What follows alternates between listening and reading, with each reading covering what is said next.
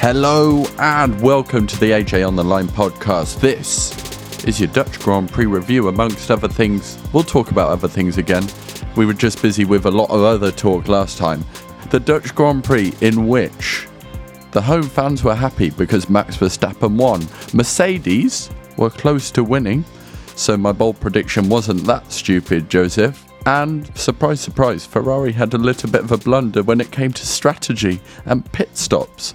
Um, but do stay with us, even though none of that is really surprising, uh, because we're talking to Joe and we're talking to Jimmy, and they're usually rather entertaining and insightful. That's why we speak to them. How are you both doing? Who's the insightful and entertaining one of the two of you? I'd say I'm probably more entertainment, cheap entertainment. Joe's more sort of hardcore analysis. Do you agree with that, Joe? I'd say I'm both the, uh, you know, the cheap entertainment and the hardcore analysis. No, No, that's harsh.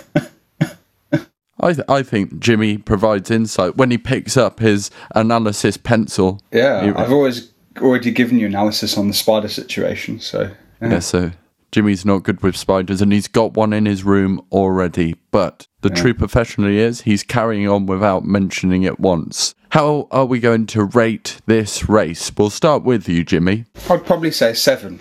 Um, at the start of the race, I thought it was pretty boring. Um, I thought that the only way that it could potentially be interesting is if Leclerc got past Verstappen, um, but he just didn't have the pace. Um, but yeah, and then uh, Hamilton started on the soft um, mediums, which was interesting, and Russell, so it sort of mixed it up a bit, and it looked like they could win, but then obviously it didn't. So yeah, it it really did get interesting. It, it was a slow burner, but it burned into quite a big flame up until few safety and virtual safety cars towards the end. And do you agree with a seven, Joe? Or are, are we going lower or higher? It's a bit like a card game, really. I, I'd go seven. It was it was full of uh, sort of tension and not really knowing what was going to happen. Um, it's kind of a shame that it didn't play out. It's kind of like Silverstone in that respect, where you'd have liked to have seen it play out with the strategy, but uh, I suppose what we got was exciting racing. So yeah. I think a good barometer of whether it's been a really exciting race or not is at the start of Ted's notebook. Because when it's been a good race, he usually says, and breathe before he starts doing it. Um, and he did do it this week. So clearly, Ted would agree with both of you that it was a decent race, above average, and a 7 out of 10. I'm, going with that. We've got to analyse this race, and that means we're going to play a bit of no breaks. The order in which we will play uh, will begin with Joe, it then goes to Jimmy, and then myself, okay? And then it goes round again. But I think we already know that because we love a bit of no breaks, and we're going to begin in three, two, one. Joe. So Max Verstappen got away cleanly from pole. He pulled away with Charles Leclerc initially. Uh, ah, Jimmy. Uh, yes. So, as Joe said, uh, Verstappen pulled away and Leclerc followed him. Um, then Hamilton nearly got. Oh, I, I say "uh" quite a lot. No, you just so, absolutely yeah. repeated everything that Joe said, which I found amusing, but I'll let you carry on. Hamilton nearly got taken out by Sainz, or Sainz, or Hamilton nearly took out Sainz. Uh, and then it was going into a very interesting race. Um, Mercedes were on the hard medium tyres with um, the Red Bulls and Ferraris on the softs. That worked out very well for the Mercedes having to go longer into the race, and then the Ferraris and Red Bulls had to pit it. And then Hamilton unleashed his true pace, and it looked like a very interesting race was developing with um, Mercedes on a one stop strategy and Ferrari and Red Bulls drivers on a two stop strategy. We can discount Carlos Sainz from the battle for this lead, mostly because Ferrari had a 20 second ish pit stop in which they forgot one of their tyres. They forgot the fact that there are four tyres on a car rather than three, and that all came about because they called him in at the last moment. And in fact, you might argue it was after the last moment because it was too late for the mechanics to react. And that's why Carlos Sainz wasn't in the fray. However, was Charles Leclerc ever really in the fray? It didn't look like Ferrari had the pace today. It was all about Max Verstappen on what was going to be a two stop strategy. He was trying to pit as late as possible so that when he did finally pit, he would come out behind the Mercedes. Yes, he'd accepted that by now. And you might say Red Bull have accepted that by now because it's a team game. However, with the fresher tyres, you would think that Verstappen could come back at them, first overtaking George Russell and then having it out with his old mate Lewis Hamilton. However, that was not to be because Yuki was the one that had a little bit of a problem when he came out of the pits. He thought that there was a loose wheel so he stopped on the track and it looks like he undid his seatbelts because when he started the car again, having been told by his team that it was all right, you can carry on, he went into the pit lane, changed his tyres, and then they spent what felt like a minute. Could have been less, could have been more, but it was a significant amount of time in Formula One terms doing his seatbelts back up. They then let Yuki Tsunoda go out of the pit lane for him to say, yeah, there's still a problem here.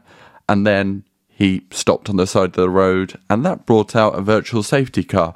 Bit unneedless, a bit. Oh no. I was doing so well then, but it's over to Joe. So, this virtual safety car enabled both Max Verstappen and the two Mercedes following him to pit, but they were still Max Verstappen on the hard tyre, the Mercedes on the mediums behind. This would give the Mercedes a pace advantage to the end, whereas Max Verstappen well, if as long as he could eke it out, he would have a durability advantage to the end. It would, was going to be an interesting finish. But then, just a few laps later, Valtteri Bottas grinded to a halt on the main straight. This brought out a full safety car, not before we had a bit of a scary incident with Carlos Sainz making an overtake on Esteban Ocon while in the yellow flag area and I've lost my train of thought. You were doing so Oh, well there, but it's Yeah. over to Jimmy. Can he take us over the line? On AJ on the line. That incident that Joe was talking about actually nearly caused a, caused a collision um, because Bottas That's was an um. parked. I'm sorry, I'm going to jump in here because I quite like winning. and I tell you who else likes winning Formula One drivers. There was a bit of a debate about whether Carlos Sainz should let Esteban Ocon back through or not. In the end, it turns out that the stewards thought that he didn't really need to let him back through, although it was scary, as Joe said. And I think if there is a car on the side of the track, you shouldn't be overtaking. But it was so close between the yellow flags coming out or not. So if you're going to give them an inch, they'll take a mile. That's Formula One drivers for you. Back to the action at the front. They're going through the pit lane. Are all of the cars? The safety car was taking the drivers through the pit lane to. Oh, that was repetition. So I'm going to be fair and give it to Joe because I'm a sporting man like that. While going through the pit lane, George Russell decided he wanted a cheeky, quick pit stop onto the soft tyres. This meant that Max Verstappen overtook him, so the, the order was now Hamilton, Verstappen, Russell, with Verstappen and Russell on the soft tyres and Hamilton on the slower mediums. This. Go on, Jimmy. This caused Verstappen to overtake Hamilton, unfortunately, or depending on if you, you like uh, Verstappen or not. Passed him on the main straight straight after. Russell was quite far behind, which I found quite unusual. And then he Lewis got passed by Russell in quite a risky move, I'd say, by Russell, um, nearly crashing into the back of Hamilton. Um, and then Charles Leclerc um, overtook Hamilton as well. That wasn't um. And- if I'm being okay, fair play. Yeah, sorry. no worries, mate. Charles Leclerc got past Lewis Hamilton as well. Off the podium, Lewis went, it could have been a race win, but it wasn't. It was down to fourth position. And he wasn't happy on the radio because there are two sides of looking at this. From George Russell's perspective, he did the right thing, pitting for fresher tyres that would give him P2 on the road. However, if Mercedes are looking at it and they want to have a race win, their best chance was by having both of the cars up the top trying to defend from Max Verstappen. It's a difficult one, isn't it, when a virtual safety car or a safety car comes out because if you're in the lead, you are almost in the worst position unless you've got a significant lead of about 20 seconds. In this case, Lewis didn't have that significant lead, uh, and it was a little bit like Abu Dhabi last year, really. He was vulnerable, and Daniel Ricciardo says he likes him vulnerable. That sounds a bit dodgy out of context, but fortunately, this is in context, so it's all right. And yeah, that's why Max Verstappen was able to take the lead, and and all those overtakes did happen. In the end, it was Max Verstappen that took the victory at home, not far from Amsterdam, but it was at the beach in Zandvoort, and it looked like a great day out and a really well organised event. So congratulations to him. As we said on the last podcast, yeah, he's probably won this championship and he's probably going to set a record for the most amount of wins in a season as well. I think we've got some things to discuss though, as you probably would imagine, having heard the different opinions come out over what happened in this weekend at the Dutch Grand Prix. I think I'll take that one. Are you going to give it to me? Yeah, why not? No. Yeah, sorry for, for being clinical with the ums, Jimmy, but No, I think you need to be. Jimmy got away with far too much last week. But that is I, uh, my- I, I- heard it. I- I, heard I- it back, and The one was- thing I would say is that um is actually part of my vocabulary. I do use it a hell of a lot. you can So, you can Well, drive it out get of your vocabulary. It's against the rules. I stop myself when I say "uh," and you don't, and I feel like it's uh, it's not very sporting. I don't feel like. saying uh, Yeah, you're not supposed to say it in the in the thing, and I Yeah, stop I- myself, and you don't. I don't mean to do it. I mean it's not. Neither you do. I. That's the whole point of the the game, game. Jimmy. Okay, fair play. I fe- feel I'm losing this battle. So I feel that this could have been what the debrief looked like in Mercedes.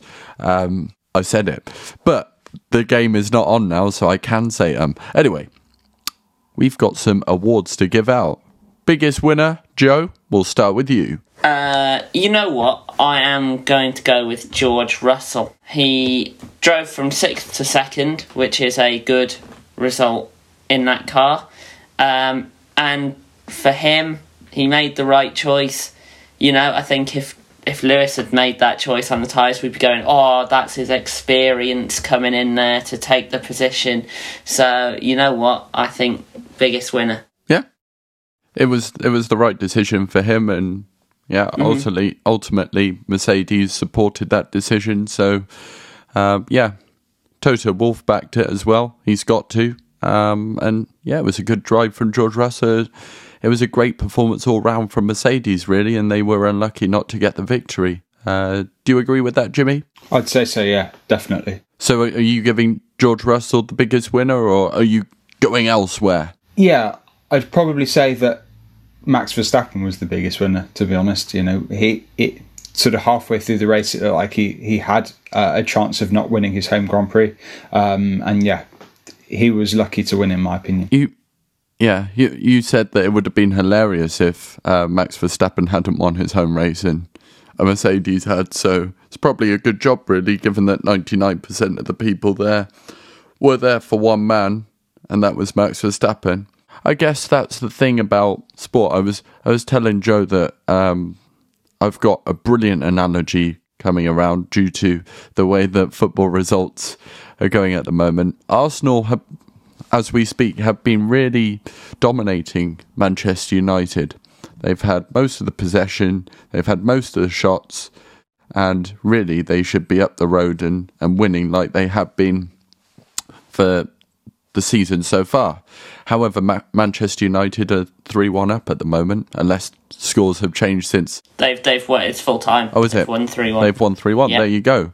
And it was due to three counter attacks from Manchester United. And it was almost like Max Verstappen had a bit of a counter attack.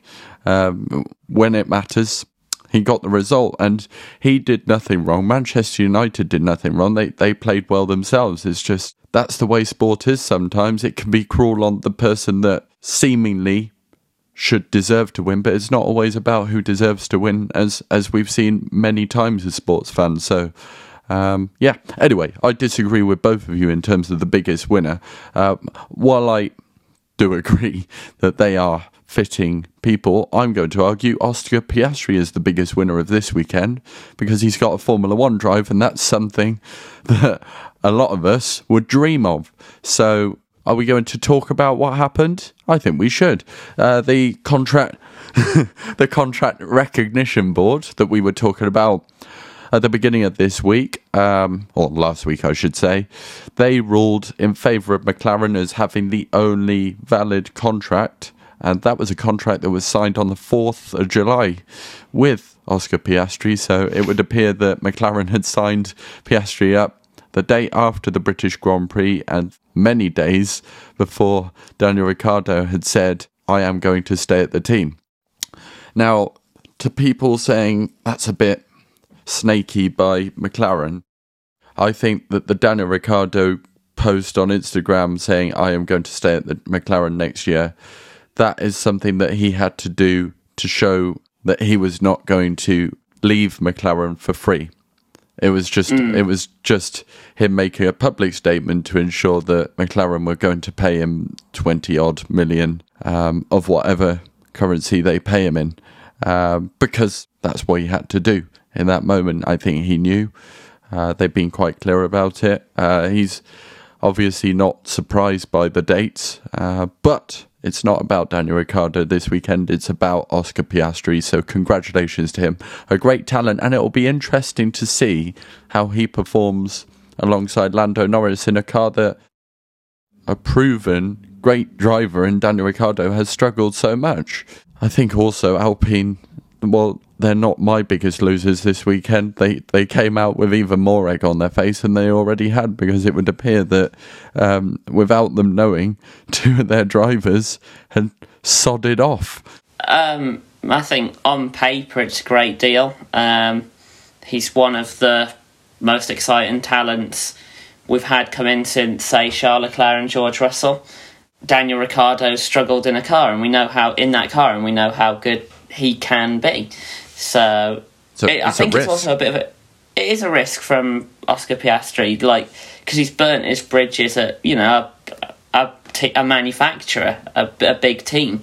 So whether that will pay off in the future, who knows? And he's also set himself like quite a high benchmark as well against Lando Norris. So.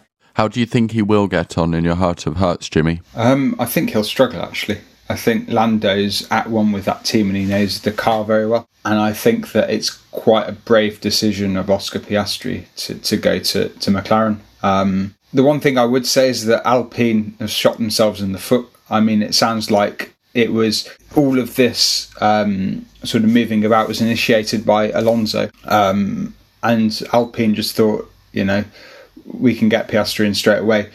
However, it didn't quite work like that, and it sort of probably took Piastri for granted because if Alonso and Ocon stayed there, he wouldn't get a drive anywhere else probably next year.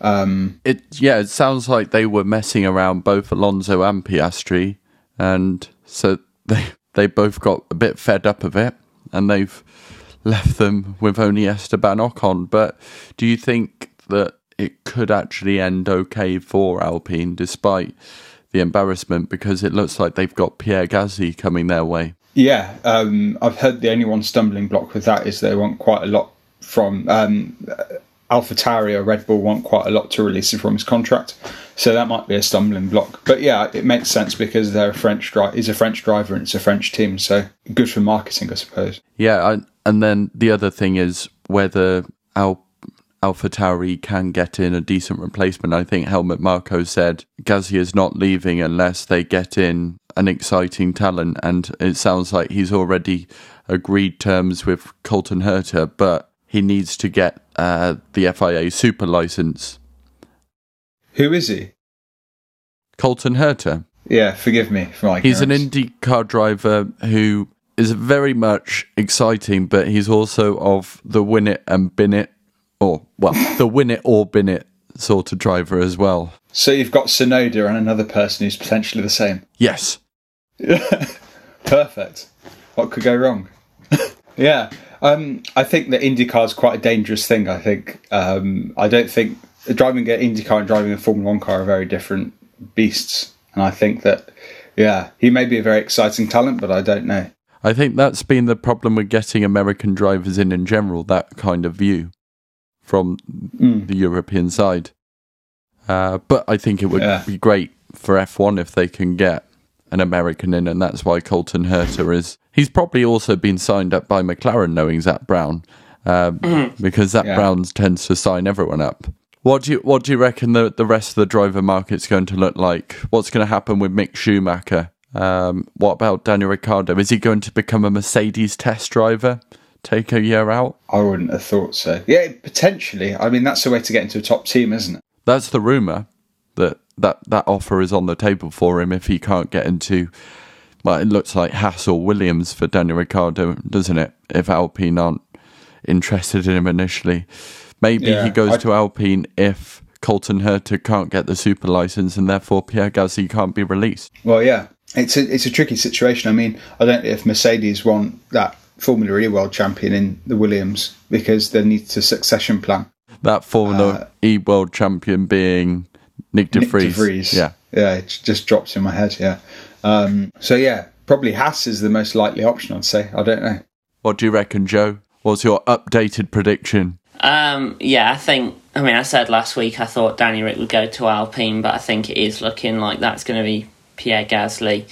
Um, don't know where would Mick Schumacher go if. Uh, Maybe Williams? do, you, do you reckon Mick would go to Williams? I don't know. I think Williams would possibly rather go with De um, Vries. De Vries. Yeah, Why not put Jamie Chadwick in a Williams? It's a very good point. She's I not mean- been an F2 yet, to be fair. yeah, not been an F two.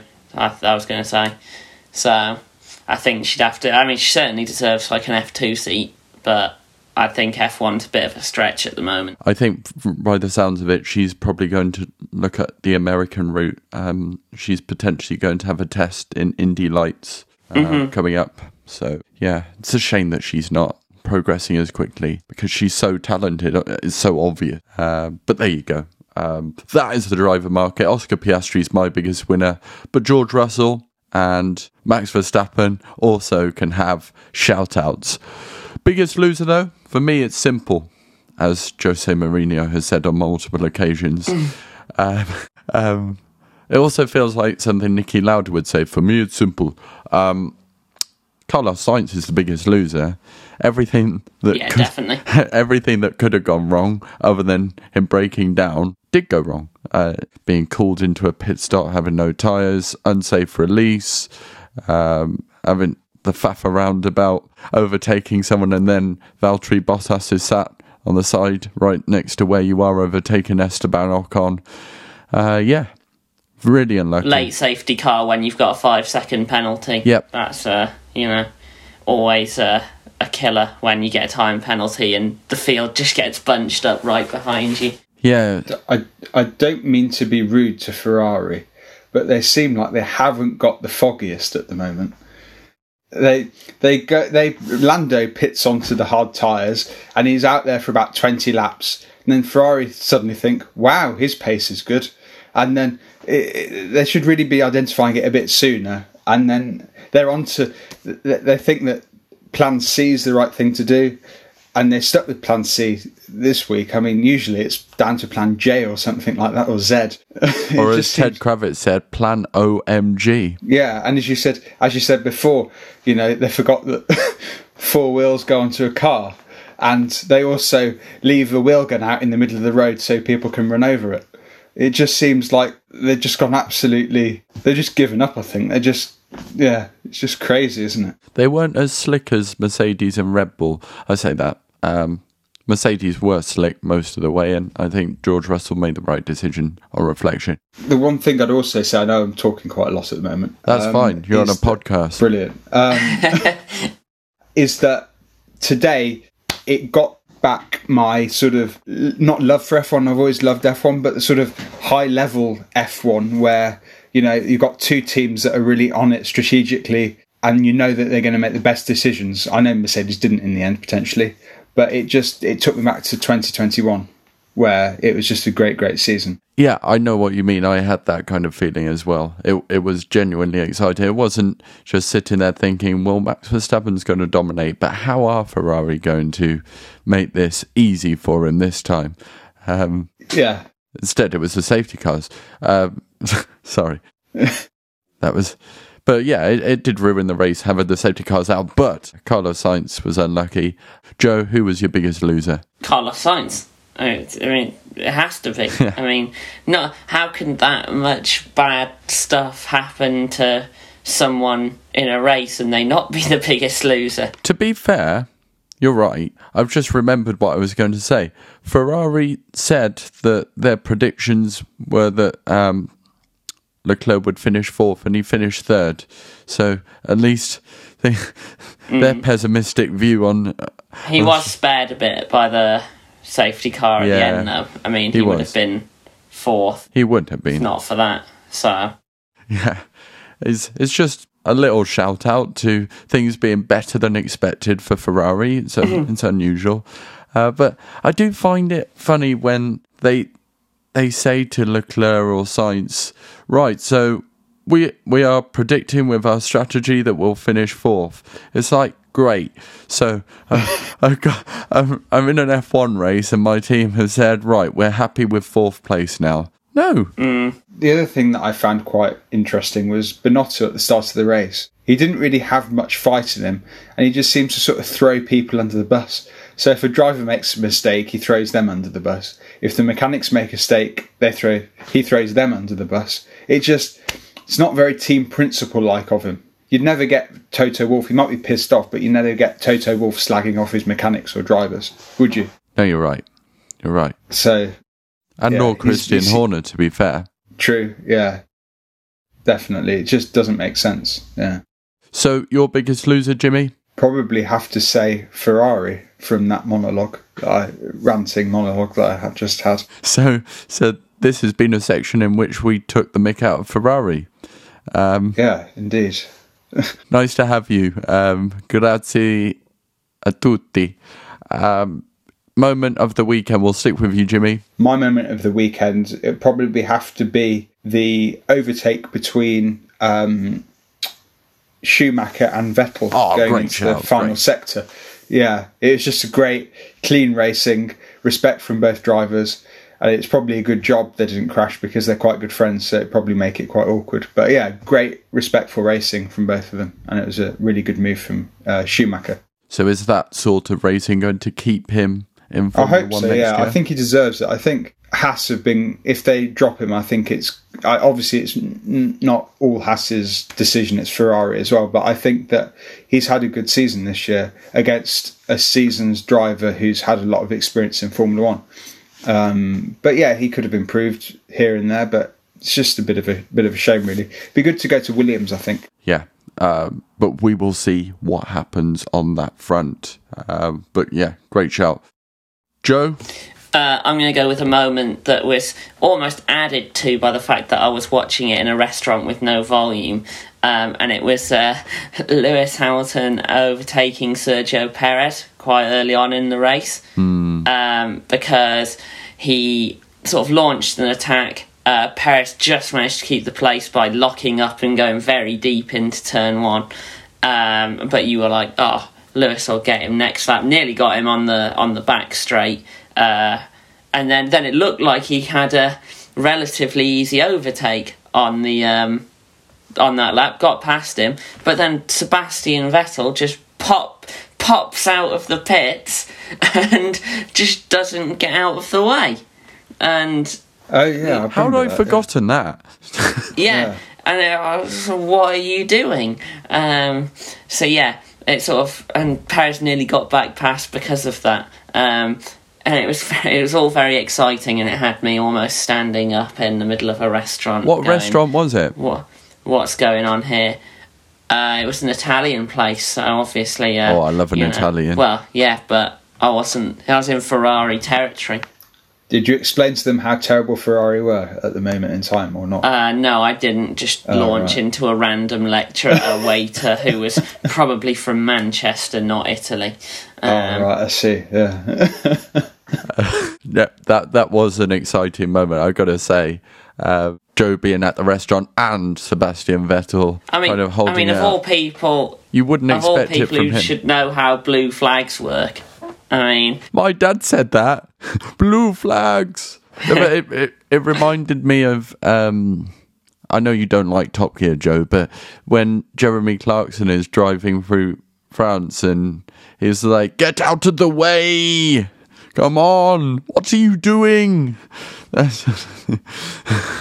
um, I could just imagine that sort of meme has been used on the internet somewhere, but many other things happened in that race, so people might have forgotten it, as I momentarily did. I must admit. Uh, but great shout. Uh, I'm going to say for my moment, Yuki Tsunoda's weird retirement, just because no one really knew what was going on.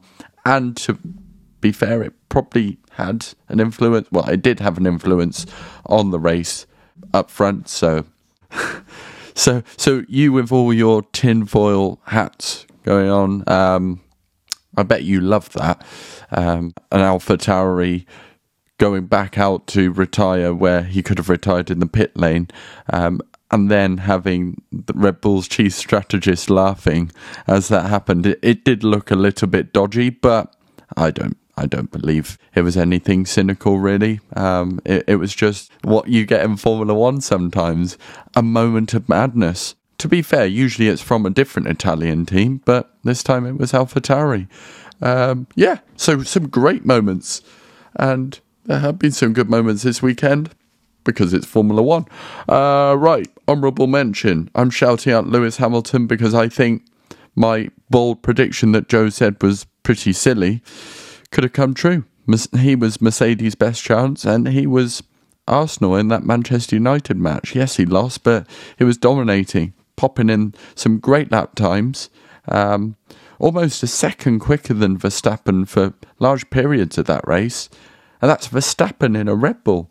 Yes, Mercedes, that is a track that suits their car more because there's not much straight and a lot of corners. But yeah, Lewis drove well. So did George. Um, but Lewis was the quicker driver this weekend. He just didn't get the result. Jimmy, your honourable mention? I'd say Lewis Hamilton.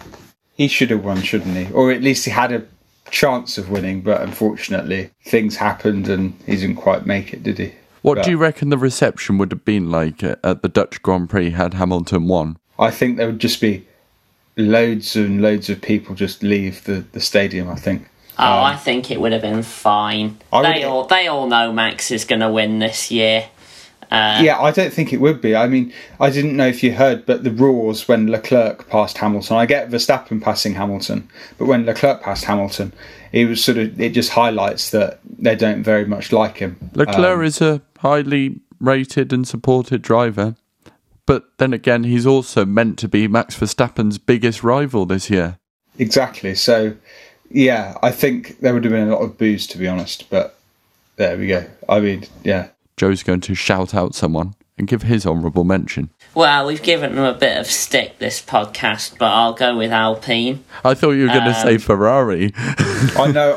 I was not going to go with Ferrari. They're beyond uh, any kind of uh, shout out here. But no, Alpine, I mean, Fernando Alonso, 13th to 6th, uh, Esteban Ocon, 12th to 9th. Um, I think it's actually pretty clear that that's the fourth fastest car at the moment. Um, and, you know, it's all well and good saying they've been a bit mugged off by these two drivers leaving them, but I mean, they re- they're a manufacturer and they've got a really solid car. I do wonder if the the two drivers are going to regret leaving it because they really do seem to have quite a solid car at the moment, and it's this is another double points finish for them. Um, I think in an earlier podcast I went and like, had a look at how many double points finishes they had, and at the time it was a lot, and they've had more since. So um, easily the most consistent midfield team going. Two better performing drivers than McLaren have. Yep, definitely. I do, I do wonder if people are going to regret leaving them. But we'll see. Good, good shout on Alpine Joe. Um, right, it's time for the AJ on the line line of the week, and we, well as ever, begin with Jimmy. Actually, I think we tend to a lot. So my uh, AJ on the line line of the week is from uh, Lewis Hamilton, and um, I'll s- save you the uh, profanities. But, no, you um, can if you want. Was, the marathon's coming up Can soon. I? I? need some donations. Yeah. Okay, no worries, we'll do. Um, so he said, "You guys there, didn't you? So yeah, and that was that, that that was Hamilton being quite angry, obviously. Um, but to be fair to Mercedes, I'm not sure quite what they could have done. It was Russell's call, and Russell would have been in exactly the same position as Hamilton. And I reckon Verstappen's pace would be enough to overtake them both in the last 12 laps. So I don't think it matters that much. But yeah, I do get why he's angry for sure. I think they could have told Lewis that George was going to box. I don't know if there was enough time for that, but hmm. And and the, I think that the point that Nico Rosberg was making, I, I tend to agree with him on this. If you're going to take the risk of leaving Lewis out and and taking track position to try and go for the race win, you might as well go whole hog for the race win rather than doing it half-hearted and and just leaving him vulnerable. Um, Because while Verstappen probably would have done the same thing George Russell did on, on the first straight, it might have given Lewis a few laps um, to get his tyres warmed up, and it could have been a 2 3 rather than a 2 4. Um, and yeah, I, I also think it was a great shout from Russell, but if you are going to pit Russell and put him on the soft tyres, make sure he's right on the back of Max Verstappen at the race restart, nibbling his heels. yeah, it's a very good point. Because what what was he doing? Just slowing down, um, and well, he, he clearly wasn't on it.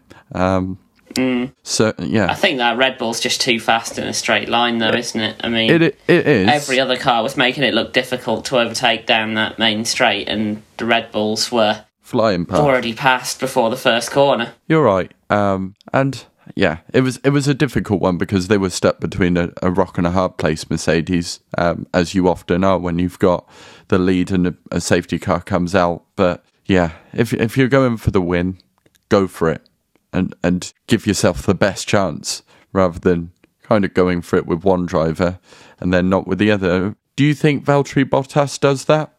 He probably doesn't make the call that George Russell has because George Russell is very good at making those sorts of calls from the car. Um, But do you get more points as a team? Probably. And at the end of the day, Mercedes are competing for pride this year, and it's not like they they've got a championship to think about. So so yeah, for me, why not go for it? Anyway, we move on to my AJ on the line line of the week, and sorry to take another dig at Ferrari, but it was rather amusing. Um, one person tweeted, uh, "Suddenly, electric wheel guns are looking." more attractive with some teams al- already using them in F2. That was after Sergio Perez had ran over um, the wheel guns that had been left out by Ferrari. So electric wheel guns, I assume, are wheel guns that don't have the, the long leads. They can just be they're they're, they're just guns alone, pistols, if Battery you will. Yeah. Yeah. Um, and then someone quote tweeted that. Well, you might as well say replied to that by saying Ferrari would forget to charge them, which made me laugh a, a little bit because it's it's so true. Yeah, it is definitely. Jimmy, we've had your AJ on the line line of the week, um, but Joe, we haven't yet. So so we'll go with you. I'm going to go with um, Crofty and Ted's strange Yes. little argument that they had um, during one of the practice sessions, um, where Ted told them to go to a break, and Crofty then asked him if he was uh, producing the show now, and then they just sort of broke down into a sort of awkward argument that they tried to disguise as matey banter, but it wasn't really fooling anyone. Um, so I don't, I don't really know what happened there, but yeah. Yeah, I I think Ted Kravitz quite often um, is with the producer, and he I know in in past races he has given his guidance on on whether or not to go to an ad break, uh, particularly during his ITV days when they had ad breaks in the middle of races. Um, in That's fact, crazy. That is. God, ad breaks in the middle of races. Do you not remember? No, but that just seems crazy. Like you could like you could go back to the race and there could be like five people had a crash and you didn't know. yeah, about and you it. just watch it in a replay, and that's why, fortunately, we've not been with ITV since 2008. Great year there. Um, I mean, you anyway. should try watching the uh, you should try watching the Indy 500 on an American channel. Oh, it's every five laps or so. That's just which, you know, American sport in general, which is why it's very Yeah. stop-starty high um, score count, uh, so that you don't miss Yeah. out on too much. but Whereas, obviously the Indy whereas 500 isn't. But but you know, They Whereas- try and flog you all sorts of things in America. I mean, they're bizarre adverts, like you know, uh, Botox. And oh stuff great, like Jimmy's that, off yeah. on a tangent. But they do though. I remember when I was in the states, and they're just loads of bizarre adverts that don't make any sense, and it's quite obviously a voiceover, and you know nobody's actually speaking in it. It's just people miming and being yeah. I mean, it's a short rant and it's offered a tangent, but I mean, you know, it is quite frustrating. Uh, yeah, and I, I'm sure it was for uh, the producer with Ted and Crofty having that little bit of an argument about whether or not an outbreak would come up. Um, but yeah, I remember, I remember hearing about you know in Imola when Alonso and Schumacher were having that long battle. Are they going to overtake? Are they not going to overtake? Apparently, they went to Ted and, and said, Shall we do an ad break? And he said, No, they're probably, if they are going to have it, they're going to have it out in the coming laps. And they had to get one more ad break in for legal reasons um, before the end of the race. So I think it got to like two laps before the end and it went to an ad break and everyone was complaining because there was an ad break on and everyone was like, oh no. But they had to get it in somewhere. Anyway, they do do ad breaks in practice and isn't it a great job that they don't do it during races? Uh, yeah, so great shout from Joe. that was a funny moment. Um, but I suppose the AJ on the line line of the week can be dialogue as well. And that was the case there. Anyway, we've done the Dutch Grand Prix, as have the F1 drivers and teams, and they'll be heading over to Monza, lovely, a lovely town, just 20 minutes on the train outside of Milan. Um, a voice of experience speaking here.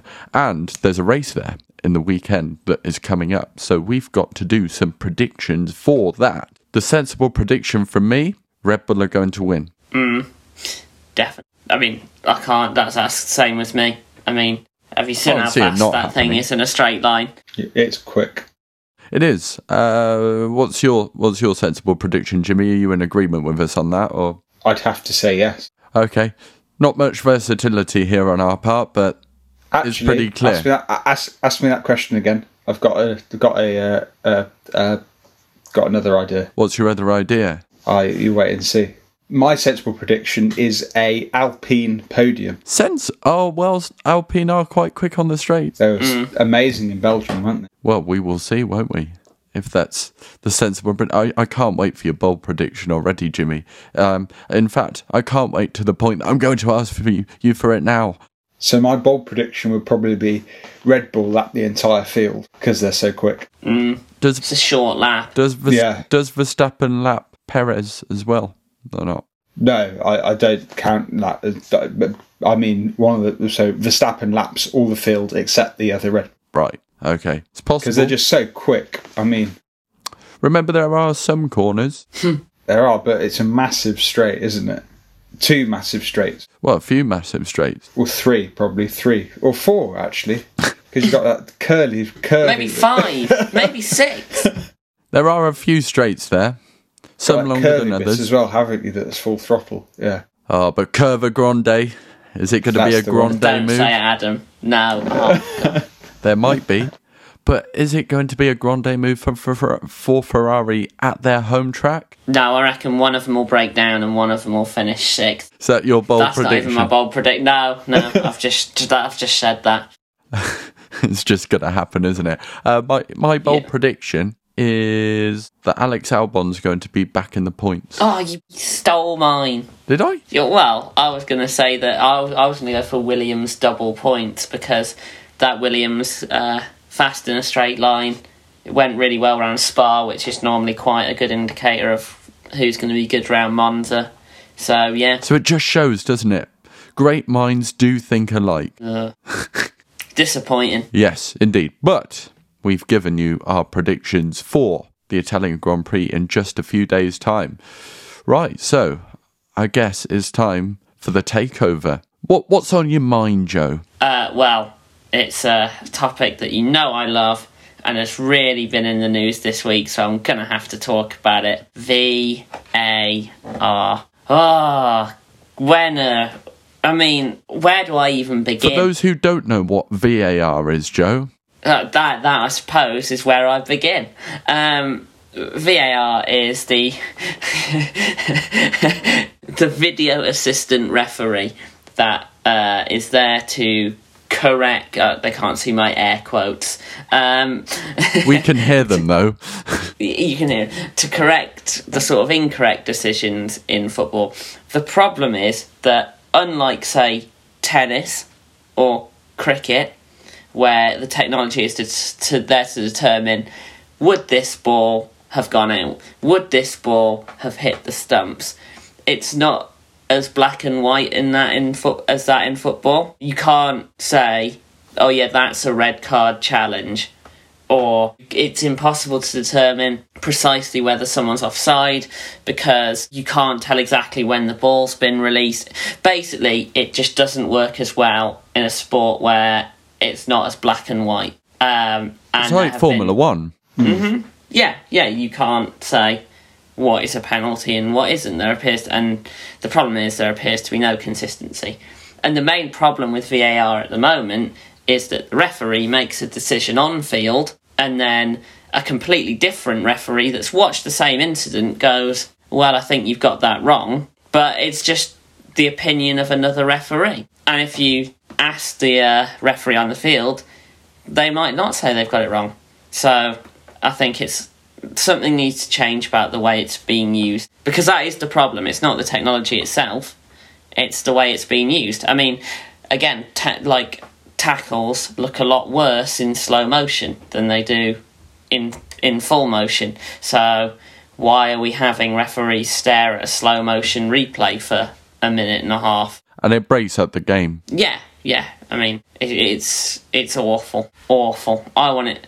I want it banned. It it is interesting because with rugby, you can hear what the referee says and what the uh, what the sort of is it a third referee in football? Assistant referee or fourth official. The fourth official, you can hear the dialogue between them, so you can hear the decision making, and they always ask to see it in full. They, the referee on the pitch always asks to see it in full motion instead of slow mo because of that exact point. So Yeah. I think that they can learn football can learn a lot of things from those sports, especially rugby, because obviously the dialogue's really important for the fans, so they know what's going on and they know the why the decision's being made. I think the most important thing should be that slow motion replay should be banned and referees should be given a maximum of 30 seconds, possibly probably even less. I'd, I'd go about 10 seconds to see the decision because if you can't determine something's wrong in that time, then then you just stick with the on-field decision. Yeah. Anything to add, Jimmy? No, I think it's sensible. The other thing with uh, rugby is that they do it as sort of a subconscious thing. So there's the fourth official looking at everything throughout the game, and then if he sees something that he doesn't like, he brings it to the referee's attention, and that sort of speeds up the process as well. Because it doesn't, it doesn't have to go to the referee and then the referee goes to the fourth official. Is that that sort of thing, and sort of n- notifies the referee of wrongdoing, and then they can sort something out. Yeah, makes sense. And and sports need to learn from each other at the end of the day, don't they? Uh, to to improve the overall game for the fans, because clearly Joe is not happy. He's not in a good way.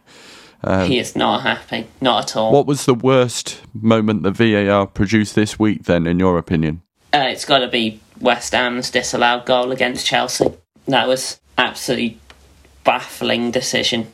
Um, I, I can't see in what universe that's given as a foul, and the fact the fact that the fact that professional referees have watched several replays of that and come to the conclusion that it's a foul. I mean, it's embarrassing. On that note, we'll move to Jimmy, who's also got something on his mind. Well, not much. I don't really have much on my mind most of the time. Is it money? No, no, no, no, no. That's the Money song as well. my mind. Exactly. By uh, who's it by? I don't know. Anyway, we're getting bogged down. I think it's Neo. Um, is it? Yeah. Um, but mine is about the hundred, uh, which is a, a short format cricket game.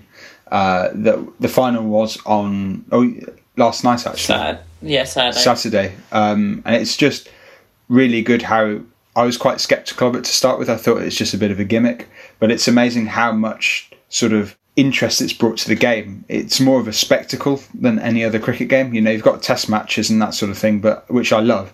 Um, but I think the hundred just it's something fresh and it's it's getting quite a lot of international attention as well. There's international players coming along playing in it, um, which is good, and it's just sort of increasing the um, popularity of cricket. And I think anything that does that's a really good thing. Yeah, so I'm still against it. I'm a purist. so do you want to talk you us know, through yeah. what the difference is then? Yeah, so in in traditional formats of the game that Joe's talking about, oh, uh, just just to put this to bed, what do you mean as a purist, Joe?